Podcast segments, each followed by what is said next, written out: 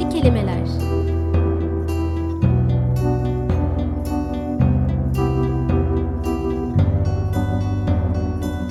Düşünceli kelimeler. Merhaba ben Bulut. Ben Hakan. Düşünceli kelimeleri dinlemektesiniz.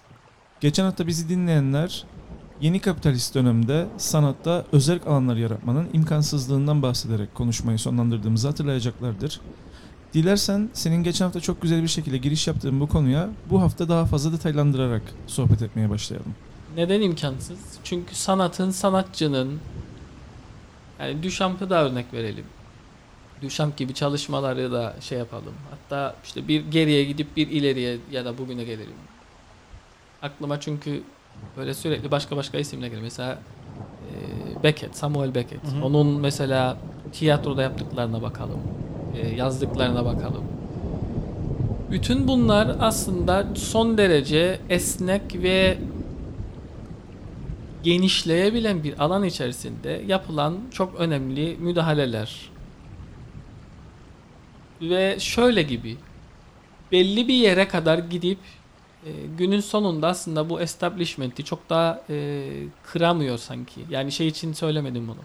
Yani özelliği olmasın sanatın sanatçının anlamında değil. Sanki öyle bir paradoks var ki bu özellik ne kadar olduğunu varsaysak da hani bir taraflardan da o kadar da yok. Establishment o kadar aslında Evet. esnek bir şekilde ki sürekli çekip çevreliyor. Ben şurada başka bir şey düşünürüm aslında. Şöyle bir durum olabilir mi?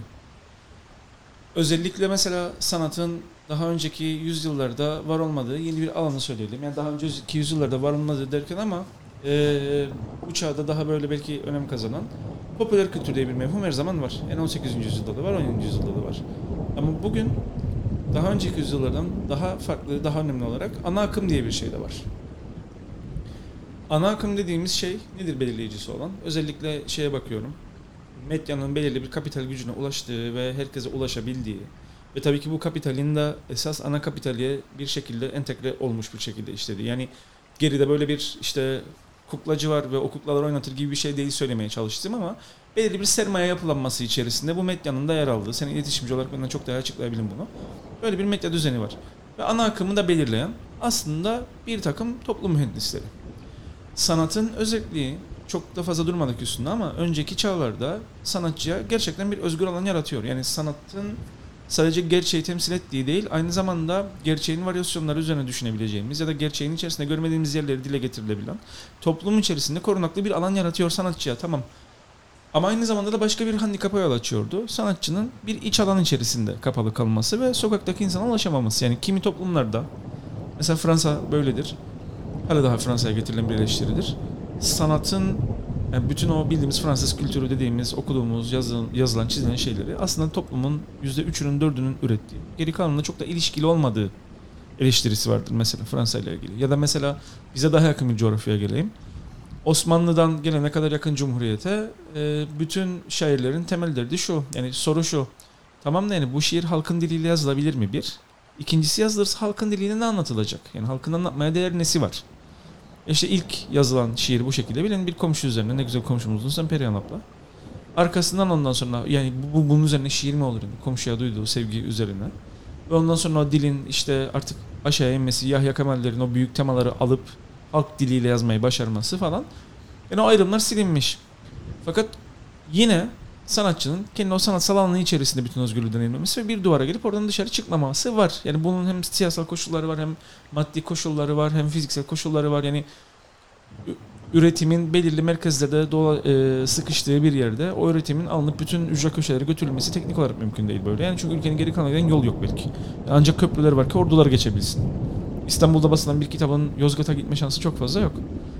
Bugün ise şöyle bir durum var bence. Ben artık özellikle Batı toplumları açısından sanatçının özel bir alan içerisinde olduğu kanaatinde değilim. Ama bu korkulduğu şekilde sanatçının varlığını kaybetmesi şeklinde olmadı. Sanatçının özel alanındaki duvarları kaldırınca bütün o toplumsal alan, bütün o söylem, söylem alanı çok doğru kelime olmayacak da diyalog alanı diyelim. O toplumsal iletişim alanı, devlet sınırlarını çizdiği alan, sosyolojinin sınırlarını belirlediği alan sanatçının alanı artık. Ama sanatçı her yerde olunca artık sanatçı yok. Yani bugün mesela Amerika'daki çok muhafazakar bir televizyon kanalı mesela Fox'u açıp orada cinselliği en son unsura kadar kullanan bir sanatçıyı görebilirsiniz. Toplumsal kodların dışında da belki bir parça olabilir. Yani bir eşcinsel çiftin de orada öpüştüğünü görebilirsiniz. Netflix'te mesela bir sürü şey görebilirsiniz. Fakat bu o alanın içerisinde dahil oluşuyla, o alanın tamamıyla kapsamasıyla sadece özelliğini değil, ayrıcalıklı konumunu da kaybeden bir duruma geliyor artık. Yani evet artık sanatçı bunu söyleyebiliyor ama söylemesinin bir esbabı mucizesi kalmıyor. Bir anlamı kalmıyor. İşte biraz Özgürleştikçe yok oluyor aslında sanatçı. Yani sanatçı kendi cephesini kaybediyor belki burada. e, doğrudur şöyle diyelim ya da diyeyim pardon. Ben biraz onu bugün şey olarak değil işte Frankfurt Okulu'nun söylediği şekilde sen de şu vurguladın. Yani işte birileri bir yerde bir şeyler yapar ve ondan sonra işte uygulanır. İşte biraz da gene esprili bir şekilde ifade edecek olursak işte yapacak bir şeyimiz yok. Teslim olduk kapitalizm aldı bitirdi her şeyi bitirdi süpürdü. Yani işte bundan sonra bir anlamı yoktur. Dünyanın ne kadar getirebilecek yani ne yapsanız bir işe yaramayacak değil. Çok karmaşık ilişkiler var dediğin gibi bugün sanatçı dediğimiz e, kişiler çok daha farklı platformlarda çok daha radikal şeyleri söyleyebiliyorlar ben şu anlamda Ama demek ilk istedim. gitmiyor kimseyi bu. Evet işte ben o yüzden şeyi üzerinden gitmeye çalıştım. Belki e, iyi bir şekilde vurgulayamadım. Yani yeni kapitalizmin özelliği o. Yeni kapitalizm şunu e, beceren bir esnekliğe sahip.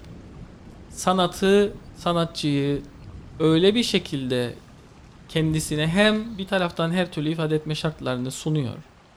Tabii ki bunun sınırları bir şekilde var ve bunun sınırları da yine çok daha karmaşık bir şekilde yani işte tepeden işte üreten, tüketen olarak düşünmemek lazım artık. Çok daha karmaşık bir şekilde yine piyasanın değilim koşulları tarafından belirleniyor. Yani ifadenin sınırları vesaire. Yani var onun da bir yerde bir sınırı.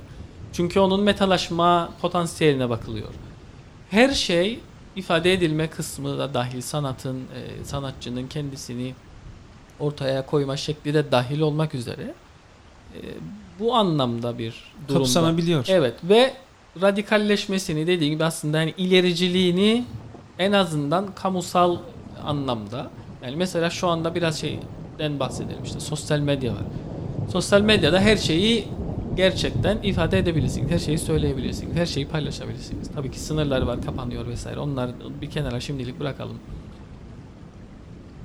Yaptığınız bütün şeyler e, sosyal medya adı üstünde. Adı sosyal ama kendisiyle ilgili çok ciddi soru işaretleri var. Ona başka bir zaman e, geliriz.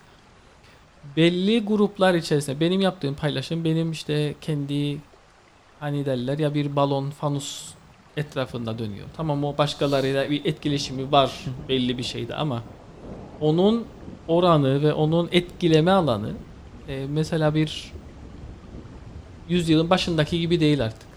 E, be- Bence. Tabi bazı durumlarda çok daha farklı şeyler de var. E, onunla ilgili de çalışmalar çok var. Yani etkileme oranı nedir, nasıldır? Şuna yani geleceğim. E, bu yeni kapitalizm o kadar esnek bir şekilde e, şey yapıyor ki, kapsıyor ki yaratıcılığı kör, kö- yaratıcılığı törpülüyor demeyeceğim. Anlamsızlaştırıyor, Evet. işlevsizleştiriyor. Evet, evet ve onu ancak ve ancak bir meta haline dönüştürme potansiyeli olarak bakıyor. diye. Ufak bir parantez açabilirim burada Tabii. söyleyeceğini çok bölmezsem. Tabii. Ee, iki tane istisnai durum var buna yakın dönemde. Biri müzik sektöründen. Bir tanesi de performans sanatı ki zaten bilin bu işte ilk vereceğim örnek punklardan. John Malcolm McLaren var. İngiltere'de punk kültürünü bir anlamda doğuran insanlardan biri. Vivienne Westwood'un eşi. Bunların Londra'da Kings Road'da Sex isimli bir butikleri var. 70'li yıllarda ve temel olarak yaptıkları şey 50'lerdeki bunların ebeveynlerini rahatsız eden rock'n'roll kıyafetlerini satmak. İşte deri ceketler, yırtık kotlar ki zaten punklara bakarsan biraz o James Dean'lere falan filan benzer. Ve onlar bunun eee, yeteri kadar şok edici olmadığını düşünüyorlar. Bir anlamda ve müziği de katmak istiyorlar buna. Sex Pistols'ı kuranlar bunlar.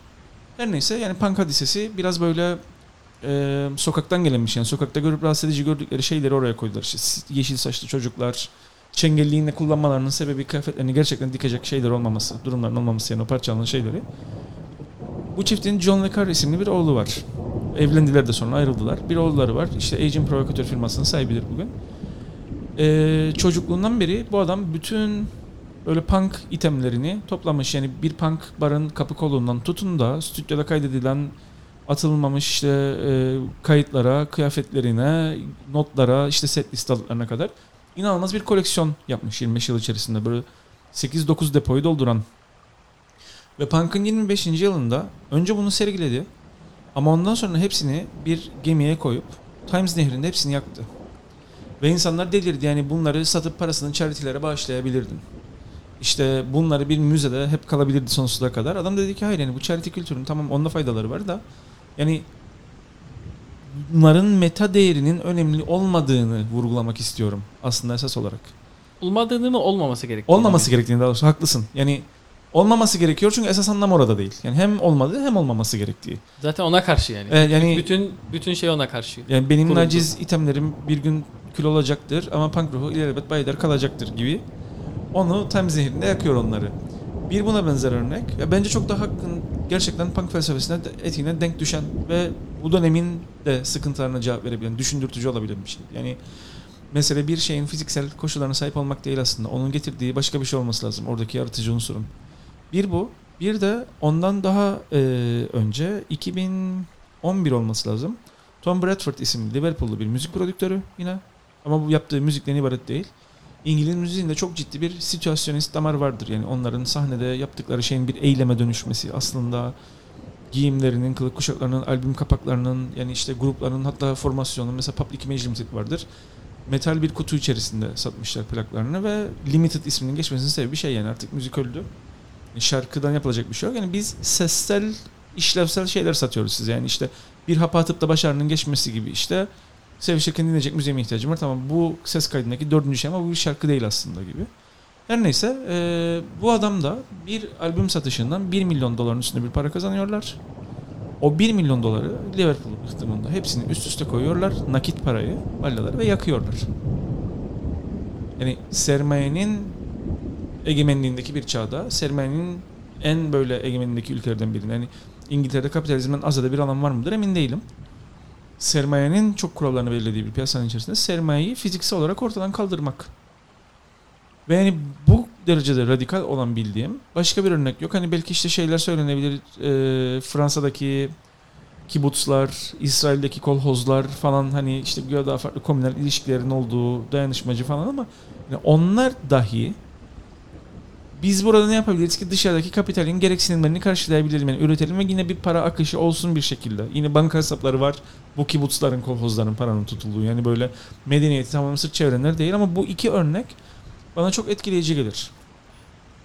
Güzel örnekler da diyeceğim veya de takısı kullanacağım. Büyük resmi ne kadar değiştir ve dönüştürdüler. Yani şu açıdan söylemek için. Kuşkusuz muktedir dediler buna. Evet. Yani dediğin gibi çok önemli şeyler. Sen dediğin müzik Frank Zappa'nın bir sözü geldi aklıma. E, Frank Zappa'ydı yanılmazsam. Yanlışım olabilir çünkü sen çok daha iyi bilin Frank Zappa'yı diye. Rica ederim. E, oydu yanılmazsam şey diye bir serzenişi vardı. E, benim zamanımda yani biraz daha kendi gençliğini söyler. Benim zamanımda derdi bir prodüktör bir işte grubu dinlediğinde sahnede ve anlamadığında bunda bir potansiyel var Tabii. deyip gerçekten buna e, hani bizim birazcık daha şey terminolojisine de gelelim. E, kapitalizm terminolojisi. Yani buna yatırım Bu para yapardı. eder. Evet deyip gerçekten uğraşırdı. Şimdi dedi yani dediği de yanılmazsam 90'lı yıllarda değil mi? Hı hı. Yani bu şeyi Ölümünden söyledi. hemen önce yaptığı Evet. bir şey vardır. Interview, video interview orada söyler. Ve şimdiye baktığımızda eğer bir prodüktör işte bir grubu dinleyip anlamadıysa bundan para etmez deyip hiçbir şey yapmıyor ve böylece aslında şeyi de öldürür. Yani müziğin dediğin gibi gelişimini, müziğin ilerleyişini şey olarak değil sadece işte müzikalite falan olarak anlamında değil. Dediğin gibi mesela farklı sesler yani mesela punk'ın ortaya çıkması böyle şey caz müziğinde de yani hepsinde farklı farklı şeylerde baktığımızda yani birileri yeni bir şeyi yaptığında tabii ki kolay kolay benimsenmez. Çünkü Hı hı. alışmadığımız bir şeydir. Yani şeye atlayacağım. Ben çocukluktan demeyeyim, ilk gençlikteyim daha doğru olur. Dan beri böyle ara ara okumayı sevdiğim enteresan gelir bana. katılmasam da onun birçok şeyine, görüşüne. Nurullah Ataç'ın mesela okumayı çok severim. Onun hoşuma giden bir şeyi var. Mesela sanat sanatçıyı tanımlamalarında hep söyler diyor. Okuyup anladığım bir kitabı yazarı sevmem derdi. Okuyup anlamamam lazım. Anlamadığında şunu yap. İlişebilsin. Evet. Anlamayınca şunu bana sağlar dedi kitap ve yazar. Demek ki bana yeni bir şey söylüyor ki ben işte bir tepki şeklinde "Ha, buna bu ne falan gibi bir tepkiyi eğer ilk anlamda getirirse o yazarı daha çok okur, daha çok anlamaya çalışırım derdi mesela Nurullah Bir Ataç. ekleme yapabilirim. Nurdan Gürbülek de der ki Nurullah Ataç'ın bu tavrında şöyle bir şey de var aslında. Pek çok sanatçının Harold Bloom'un etkilenme endişesinde değindiği konulardan birisidir. Aslında gerçeğin kriptik, bize kapalı, hermetik bir özü olduğu ve onu ancak anlamaya yaklaşabileceğimiz ama hiçbir zaman anlaş anlayamayacağımıza dair duyulan inanç. Yani klasiklerin de tekrar tekrar okunur olmasının sebeplerinden bir tanesi onları bütünüyle anlayıp çok sevmemiz değil. Yeni yeni anlamamız da değil. Aslında hiçbir zaman bütününü anlayamıyor oluşumuz. Bir merkezi var sanki gerçeğin. Ve bu bir metnin bir yerinde ya da bir bütününün bir noktasında dağılı vaziyette durur. Dolayısıyla anlamak o yolculuğu durduran bir şey. Yani Ataç'ın didişmek dediği şey. Evet o yani o o geldi aklıma. O açıdan bir sadece dedim eleştiri değil benimki. O o geldi. Gözlem. Evet yani bunlar o yüzden şey demek istedim. Yani yeni kapitalizmin e, sorunları değilim ya da yansımaları yani E, sanatın sanatçının özelliğini aslında belki de hadi biraz şey oldu. Tam Dölozyen oldu biraz yani böyle bir şey söylerken bir şey o da derslerinde öyleymiş. Yani, evet yani bir, bir o bir de şey derslerinde tabii ben keşke Fransızcam olsa takip etsem de şey çünkü bazıları var YouTube'da şeyi söylerler. Konuşan kişi bu arada Fransızcadan kitap çevirdi. Onu da belirteyim size. O ayrı Ee, şey derslerine başlar ve mesela işte iki saat bir şey anlatır. Öyle bir artık dersin sonuna doğru yani bütün bu söylediklerini konusunda bütün öğrencilerini ikna etmiş bir şekildeyken öyle değil ama böyledir deyip mesela dersten çıkardı. Ee, şimdi benim de belki biraz öyle şey ol, öyle mi olacak diye düşünürüm. Hep dedik işte yeni kapitalizm, özellik belki de özelliğin ortadan kalkıyor olması bunu bir durum olarak değerlendirecek olursak bugün sanatın ölümü falan tartışmalarına gelmeyeceğim. Dediğim gibi o başka bir herhalde bence konu. Özelliğin özellik ihtiyacı daha doğrusu aslında işte dedik bir establishment var ve bunu hissediyorsunuz. Hatta işte Zizek'in o söylediği meşhur e, örneği vardır ya ideoloji ve işte patron e, ve isyan üzerinden şeyi söyler. Yani eski tip patron yani işte size kızan, bağıran, çağıran birisine karşı der isyan etmeniz çok kolaydı çünkü bir sürü sebebiniz var. Ama yeni tip patron yani sizinle oturup konuşan, sizinle sohbet eden, sizinle çay kahve içen, işte şakalar yapan ama günün sonunda gene o hiyerarşik ilişki olan ve hatta sizi hala da belli bir şekil ve şekillerde ezen o kişiye karşı isyan edebilmeniz çok daha zor çünkü sebep bulamazsınız. Evet. Yani bugün aslında özellik tartışmalarında e, öyle bir şekilde isterim. Birazcık noktalayayım kendimce yani bugünlük tabii nokta derken. E, bu özellik tartışmalarında belki de var olduğumuz sorun tam da onun gibi bir durum. Yani daha önce keskin ayrımlar vardı. İşte o feodal toplum düzeninden beri bir şeyler vardı ve şeyi görebiliyordunuz. Ayrımlar var. Ondan ötürü bu ayrımlardan dolayı sanatçı veya sanat bir özelliğe ihtiyaç duyuyordu. Bugün ihtiyaç duymaması biraz da Zizek'in o dediği gibi o işte güler yüzlü patron gibi bir şey. Ben Belki. dediğinin çağrıştırdığı bir dize var bende. Bazen bana bir şey okurken ya dinlerken olur bir dize gelir aklıma. İlişkisini ilk kuramam neyin çağrıştırdığı ama sonuna gelir. Burada biraz daha sanki belirgin belirsiz arası bir şey. Şükrü Erbaş'ın bir dizesi var. Der ki şairler susacak şair olduğunda herkes. Yani şiirsel olan şu an ben akıl yürütüyorum sadece. Şiirsel olan belki şiire içkin olan her yerde görünür olduğunda şairin şairliğinin bir gerekçesi artık kalmayacak. Yani şairlik bir anlamda bir ihtiyaç, bir yazgı içine sürüklendiğin, kendini seçmediğin bir şey. Ve eğer ki gerek yoksa buna artık şairde huzurla susabilir. Huzurla susabilir mi demek yoksa aslında orada şey eleştirisi mi var? Şairin yani ben bu arada özür dilerim şiiri okumadım. Sadece senin şimdi söylediğinden yola çıkarak.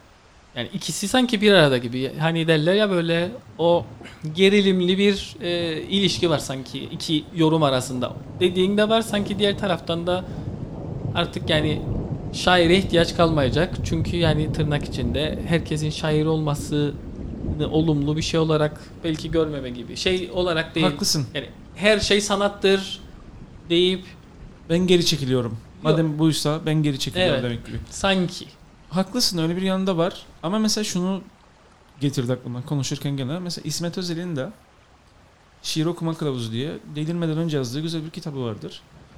Ee, şundan bahseder İsmet Özel orada. Şiir, yani şair şiirinde bir yurt bulur. Ve bu yurdun varlığı ona bir güven duygusu, bir tamamlanmışlık hissi hisseder. Yani ne demek istiyor bence İsmet Özel burada? Şiir, şair şiirinde bir yurt bulur derken o işte seninle daha önce konuştuğumuz bellek içerisinde bir kompozisyon belirir. Bunu şair üretmez her zaman. Tamam tabii ki besler ama şair üretmez. Çocukluğuna ait figürler, toplumsal bir deneyimden orada kalan bir örüntü, başka bir şairin söyledikleri, bir bireysel bir deneyimin tortusu geriye kalan. Bunlar bir yurt gibi, fiziksel bir alan gibi şairin düşünce alanının çizgilerini oluşturur. Zaten bu yüzdendir ki şiirini daha diğer farklı alanlardan besleyebilenlerin de daha fazla sürekli yeni okumalara müsait şiirler çıkarması. Yani bütün bir ikinci yeni bunun üzerine kurulur. İkinci yeni çok basitinde nedir? Diyor ki biz sadece bir söz sanatı değil işte e, Kandinsky'nin resimlerinden de ülkeye para akışıyla gelen her yere yapılan neon ışıklarının parıltısından da ahşap evlerin dokusundan da beslenen şiirler yazıyoruz artık. Sadece bu unsur. Ama kim neyi seçiyor yani orada Turgut Uyar'ın bakmayı seçtiği hayatı parçalayıp ufak parçalar seçmektir başka bir şey. Edip Cansever büyük bir anlatı kurma arzusundadır ve bazı başka anlatılarla eklemlenme işte ne bileyim tragedyalarda Yunan koroları vardır. Orada işte başka deneyimlerini anlatır insanlığın. Cemal Süreya tamamen insan fizyolojisi işte erotizme gitmiş bir şey. Aynı zamanda yine kendi belleği çocukluğu falan. O ayrı bir Turgay Fişekçi başka şeyler falan. Ama sadece bu bahsettiğin unsur yani o dışarıdakinden beslenebilme üzerinden kurarlar. Yani o yurt kavramının önemi mesela İsmet Özel'in söylediğinde şu. Ben başka bir aidiyet taşıyorum. Bende başlayıp bende biten. Yurdum benim aslında. Belki de bir şairin ülkesi ayaklarının ucundan saçlarının ucuna kadardır. Ve gittiği her yerde, şiirinin vardığı her yerde bunu taşır yanında. O yüzden zaten şairlik 8-5 arası bir eylem değil. Yani bir bakış algılayış biçimi, bir bardak suyu bile bir şair gibi içersiniz farkında olmadan. Oradan şiirinize sızan bir şey vardır. Yani burada da belki o özelliğin tamamen yitimi var. Ama burada nasıl bir yitim var? Diğer özellikte dış alanın gelip sanatçının bütün her şeyini kapsaması var. Senin de az önce özetlediğin gibi güzel şekilde. Ama burada tam aksine şairin kendi bütünlüğünü bile aşıp her yerde kendi yansımasını görmesi gibi. Hani Van Gogh sarı tarlaların içerisine baktığında aslında kendi ruhunda yükselen yıkımı görülmüş ya. Hani şey diyenler var çok basit bir yorumdur bence işte. Kullandığı antidepresanın yan etkisi olarak sarı rengi daha çok görüldü. Halbuki orada o başka başka yerlerde çıkmasının farklı bir anlamı var. Kendi yansımasını dünyada görmek var burada. Yine kendi sınırlarından soyutlanmak var. Yine o özelliğin yitimi var. Ama burada dışarıyı besleyici bir şekilde, onun içinde kaybol eriyecek bir şekilde değil. Yani şairler susacak, şair olduğunda herkes sözü de evet bir taraftan tamam ben geri çekiliyorum. Eğer ki buysa şiir ve hepiniz şairseniz bu artık bir oluş değilse kendi başına benim bunu benimsememe gerek yok. Ben bu sıfatın bana kazandırdıkları üzerinden kurmuyorum şiirsel ilişkimi. Şiirle olan kendi başka bağlantımdan, bağımdan dolayı kuruyorum. Ve bundan vazgeçebilirim. Bir taraftan bu. Ama belki biraz da iyimser taraftan bakarsak herkes şiirle konuşursa, şiir hakkında değil. Herkes şiiri yaşarsa aslında, şiir hayata içkin bir şey olursa o zaman benim de o zevkliğe gerçekten ihtiyacım ortadan kalkar. Gibi de okumak mümkündür belki. Ama tabii şunu da sunmak lazım. Yani bunu söyleyen kimdi onu hatırlarım. Sanırım Eagleton'dır. Şiir nasıl okunur da. Yani şiir son tahlil, yani çok beylik bir laftır aslında. Yani Eagleton'da başka yerde eminim. Şiir aslında okuruna aittir sonunda ve başka birisi okuyan bizim baktığımız başka bir yerden bakıp doğrusu da budur diyebilir. Ve biz de çok yanlışa düşüyor olabiliriz ama yani sadece bu sözün çağrışımları bende özellik bağlamında böyle. O elbette yani sor, yorum günün sonunda ben biraz ekocuyum konuda. Yani yorumun belli bir bağlamı belli bir e, dönemi yani yazılan şiirden herhangi bir şey. Yani şiir de bence ona bağlı bir şey. Yani yazıldığı dönemden tut şairidir. Birçok şeyi var onun sınırları var. Yani yorumun sınırları olduğunu düşünen e, bir birisiyim ben. Ekocu anlamda onu söylemeye çalışırım. Yani onu orada tutmakta fayda var. Elbette herkesin kendi yorumu kendine aittir ama belli bir metnin de söylemeye çalıştığı bir şey var. Yani o ikisinin ara kesiti önemli bence. Metin ve okur arasında yorumlama sürecinde bir ara kesit var. Metinden metne değişen bir şey değil mi ama bu? Yani kimi metinler tamamen yazar temelli bir okumayı gerekli kılarken kimi metinler metin temelli bir okumayı gerekli kılar. E, İşte onun için derim. E, Ama ara kesit var. Yani yine de Yani met- hepsi de birbirinden azada değil yüzde Tabii şey gibi düşünelim. Mesela hepimizin ilkokulda, ortaokulda öğrendiği işte kümeler var. Evet. İki tane ara kesit var. Ara kesit eşit bir şekilde olmak zorunda değil. Yani bazen metin dediğin gibi ağırlıklı, bazen okur e, merkezli bir ağırlık kazanabilir ama günün sonunda ikisinin arasında olan bir şey var. E, yani bağımsız işte ben okur olarak şunu düşünürüm, şuna elbette yani Eko'nun gene kendince verdiği güzel örneklerden birisi yani Foucault sarkacıdır. Yani her şey her Evet. şeyden bağlantılıdır ama aşırı bir yorum da olabilir.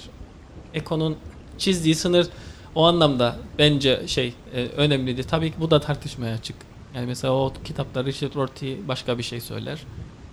Bambaşka o biraz böyle yani her şeyi her şeyi yorabiliriz noktasında birazcık daha pragmatizmliyle giderken Eko yani bence biraz sınır çizmenin önemli olduğunu söyler. Şeyi söyleyeyim son olarak.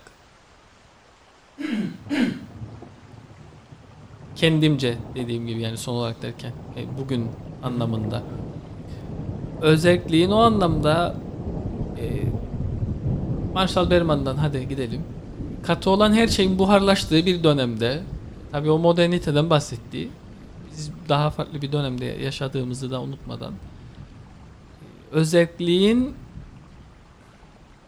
ihtiyacı, özellik ihtiyacının ortadan kalkması veya özellik denilen şeye artık sanıldığı kadar bazı yerlerde en azından ihtiyaç duymamamız veya onun olmaması e, bence bu iç ve dış ilişkisi yani işte gene birazcık da Derrida'nın iç dıştır dış içtir gibi de bakılabilir. O sınırların tamamen erimesi belki de e, sanatın veya sanatçının kendini ifade ederken özellikle toplumsal anlamda tabii öyle bir şey de gerekli mi? Tabii ki olmak da zorunda değil. E, Toplumsal ilişkideki o itici, geliştirici, düşündürücü, tartıştırıcı anlamdaki sanki önemli işlevlerinden bir tanesini böyle törpülüyor gibi. Evet yani ben de çok uzatmayayım yani şey gibi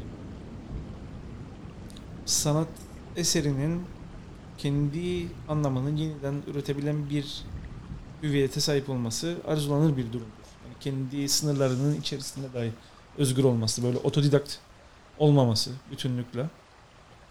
Ama o çevresel alanın koşullanımları da muhakkak bir şekilde kendini gösteriyor. Belki bir reaksiyon olarak okumak gerek. O dışarıda üretilen ilişkilere, ana anlatıya dahil olduğun, kendi belirlemediğin fiziksel sınırlara gösterilen bir reaksiyon olarak göstermek lazım. Ama burada işte belki sanatın hala daha yapmaya muktedir olabildiği, yani şimdi kime göre neye göre ama halis sanatın diyeyim, yani iyi sanatın yapmaya muktedir olduğu şey hala daha çatıştığı ya da ayrıştığı şey üzerinden daha da büyük bir şey aslında cevap verebilmek. Hani bir çocuğun babasına gösterdiği eleştiri eğer ki uygun bir şekilde sunulursa bütün bir otorite ya da işte oidipal arketipler falan olarak okunabilir ya. İnsan faaliyetinin içerisinde hala daha insanlığa dair bir umut olabileceğini gösteren illaki bir işlev aranıyorsa işlevi bu olan bir şey olabilir belki sanat eseri diye düşünürüm. Önemli. Yani o yüzden özellik tartışmaları kolay kolay dediğin gibi ilk başta sen söyledin ya. Yani işte özellik nedir deyip sanat nedir böyle bir kolay hop sınır çizip e, durabileceğimiz bir şey değil. Hatta sadece bugün değil eminim ben yani devam etsek e, bir başka programın da kesinlikle konusu olur. Muhakkak. Yani o yüzden hani böyle kapatmadan gene esprili bir şekilde ekocu bir şeyle açık yapıt tarzı yani birazcık da e, dinleyiciye e, bırak bırakabiliriz diye düşünüyorum. Yüzde yüz senin fikrim. Zaten dediğin gibi bu konuda söylenecek her şeyi söylemek çok mümkün değil. Geçen zamanı her bir saniye teker teker sayarak ölçmeye çalışan bir şey karakteri vardı. Roman karakteri var. Thomas Hardy'nin galiba şeyde No Name Jude kitabında yani e, saatin ne olduğunu 12.45 22. saniye 12.45 23. saniye diye tarif etmeye çalışırdı. Sanat ve özellik hakkında konuşmaya çalışmak da biraz öyle bütün o gidişatın içerisinde durmayacak, durmaması gereken bir şey. E zaten yani şey denilerek belki özetlenebilir. Sanat varlığından bugüne her zaman kendine ait bir özgü alanını açmayı bir şekilde başarabilmiş. Ve bugün de belki bu televizyonlarda, gazetelerde, sosyal medyalarda değil ama insanların içlerinde, okuma odalarında, zihinlerinde, belleklerinde bazen daha kısıtlı, bazen daha açılan bir şey. Ve neyse ki yani sanatın öldüğü tartışması 400 yıldan fazladır yapılan bir tartışma ama sanat hala daha var. Bu da belki umut verici bir şeydir daha ilerisi için. Herkes kendi özelliğini korusun. Şöyle desem komik olacak ama bence sanatın ölüp ölmediği tartışması zaten ölmediğinin ispatıdır. Yani Muhakkak. var ölen bir şeyin tartışmasını yapmanıza gerek yoktur zaten ölmüştür. Ama sanat ölmediği için bence bu tartışmalar zaten hala daha var. Bence aynı zamanda doğmakta olduğu için de vardır. Çok fazla uzatmayayım. Yani sadece bir cümleden bitireyim. Sanat her şeye rağmen hala daha alışıldığımızın dışına çıkabilme becerisine kendi iç içerisinde sahip. Evet ne kadar daha kolay absorbe edilse de artık hatta o yenilik bizzat içinden çıktığı şeyin kendisi tarafından sunulduğu için anlamsızlaşsa bile doğarkenden bir gün öyle birisi çıkıp gelecek ki öyle bir kitapla, öyle bir resimle, öyle bir heykelle biz diyeceğiz ki gerçek çok daha farklı yerden bakılabilen bir şeymiş. Bence ben insanlığa dair umudumu hala daha taşırım ve bence bu insanın hücrelerini bünyesinde taşıması gibi o yaratıcı duygu her zaman devam edecek. Ha, Turgut Uyar'la eğer ki senin için uygunsa bitirelim. Tabii ki. Çok sevdiğim iki dizisi var. Turgut Uyar'ın. Bizim konumuza da denk düştüğünü düşündüm şimdi. Öyle sanıyorum ki her şey biter. Bir doğurgan hücre ve bir yanlışlık daima kalır. Gelecek programda başka bir konuda devam etmek dileğiyle. Görüşmek üzere. Görüşmek Yorumlarınızı ve görüşlerinizi bizlere iletebilirseniz bir şekilde çok seviniriz. Kendinize iyi bakın. Görüşmek üzere.